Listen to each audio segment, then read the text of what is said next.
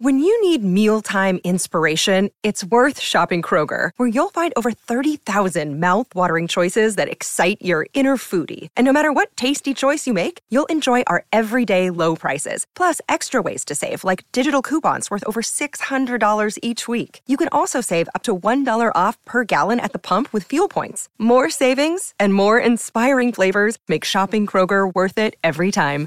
Kroger, fresh for everyone. Fuel restrictions apply. Another day is here, and you're ready for it. What to wear? Check. Breakfast, lunch, and dinner? Check. Planning for what's next and how to save for it? That's where Bank of America can help.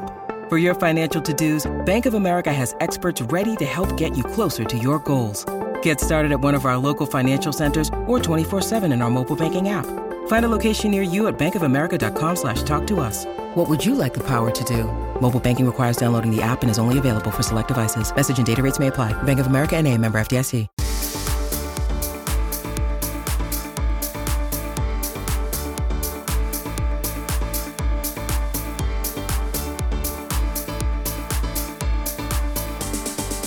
Afternoons on SEN. The other big footy story of the day West Coast have confirmed that their new AFLW coach will be Daisy Pearce, uh, one of the best minds in footy, a pioneer of women's football, a massive signing for the football club. The story broken 10 days ago by Eliza Riley, who last week was awarded the Women's Football Media Award, third year in a row, and also the Jack Lee Best News Story award. She's been good enough to jump on the line with us from the Western Australian, uh, uh, sorry, formerly Western Australian, now with Code Sports. Eliza, hello to you. Hello, Sam. Thank you for saving yourself there. Yeah, well and truly with Code Sports now, and um, what a unreal announcement for West Coast. She's exactly the person they need. How long has this been in the works for, Eliza? Just give us the background. How did this come to be? Daisy's down at Geelong as an AFL men's assistant, commentating on Channel 7. How did this come to pass?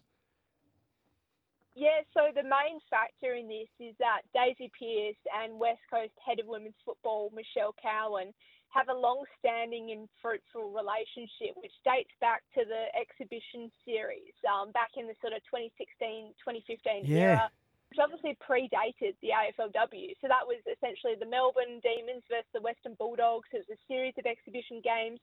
Michelle Cowan was the coach and Daisy Pearce was her captain. So that's the relationship that sort of brought this ambitious bid to fruition. Um, obviously, they had a lot of success together, winning four of the six ex- exhibition games back during those days. But then, as you said, Daisy was sort of um, doing her thing at Geelong. Um, Geelong went very hard to get her once she did retire from the AFLW. But West Coast knew um, that due to the sort of failings they've had so far in that AFLW program, being the three coaches they've previously had, have all been internal appointments. They very much knew they needed a big fish and someone with a big reputation who could come and turn their program around after winning seven games in what five seasons. Um, and Daisy was their number one target. They started speaking to her, um, you know, sort of in the weeks after they did part ways with Michael Prior late in the season. And obviously they've, um, you know, walked the walk and talked the talk. They've got their woman, and she's going to be a fantastic addition to the West Coast Eagles. Yeah, and you're right. I mean, with all due respect, the West Coast, uh, who are one of the biggest and, and, and richest clubs in football, but from an AFLW point of view, Eliza, they've been largely irrelevant. This automatically gains you huge relevance because there's there's you know only Erin Phillips is as big a name in women's football uh, as Daisy Pearce.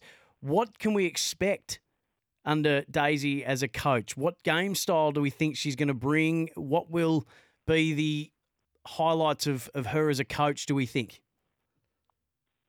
Yeah, she's Pillars. been the face of the AFLW, hasn't she, um, for so long, and now that's just going to progress even more. Now that she has um, stepped up as a head coach, which was probably a matter of when, um, not if, to be completely honest, knowing her resume and what she's been able to achieve. But you know, hearing her speak um, about half an hour ago when she was announced and sort of presented to the West Coast Footy Club and all the players at a press conference, she spoke a lot about um, what she sees the trends being in the AFLW. Obviously, being you know that sort of, I guess, thirst for contested footy. A lot of um, the games being played in close and tight. Um, how you can sort of bring scoring and develop scoring. But I think what, based on what Daisy said, the focus is going to start a on the fundamentals of footy because West Coast skills have been a little bit um, left a bit to be desired over the past few years. So skills is going to be one thing, and then sort of working on that middle of the ground and what they can do to, to win the ball forward and get scores on the board. Because the Eagles um, were the you know worst team offensively this year in the AFLW, so that's going to be a big area for improvement. But I think you're definitely going to see you know sort of elements um, from all her you know playing and coaching. Um, first of all at Melbourne, and then what she's learnt at Geelong this year. I think we're going to see basically the best of both worlds all pulled together and brought to this young and exciting West Coast squad, which has the likes of Ella Roberts, Charlie Thomas, Bella Lewis, some really exciting girls coming through um, that pathway who she now gets to work with. So, uh, what do you think? I mean, the trade period happening um, at the moment, and they've, they've haven't made a lot of moves yet. They've brought in a uh, Roxanne Roux uh, and a, round two pick for Aisling uh, McCarthy who went to the Dockers going the other way. So really, it's a pretty young and, and raw list that she's got to work with. Would you be expecting a lot of personnel changes between now and the start of the season, or is Daisy taking a, a long term view of this and, and, and trying to build a program around the young talent that they've got? I think it's probably going to be more of the latter, um, given the trade period for the AFLW Dads wrap up this Thursday, and a lot of the trade moves um, that you know have we have seen have been months sort of in the making. So I think you know it would be sort of, despite how great David's appointment is, it would be a bit of a rash sell to try and get some players over the line very late, sort of in the piece. Those decisions have mostly already been made, but looking at West Coast list, I mean, most of the puzzle pieces, to be honest, are already there. It's just going to be a matter of getting a good coach around them to support them and um, bring them, you know, up to the level they need to be, which we saw late in the season when Michael Prior did depart. Um, the Eagles did compete with the likes of Adelaide, who were a preliminary finalist this year and got within a few goals of them in round 10. So we know when everything clicks, you know, the Eagles do have the ability to challenge some of these bigger teams. It's probably just going to be adding a few more pieces to the puzzle. Um, but I think Daisy's probably the biggest piece, to be honest, putting a good coach around the list they already have and then trying to, in a year's time, revisit the trade period and add anything else they feel as they may need.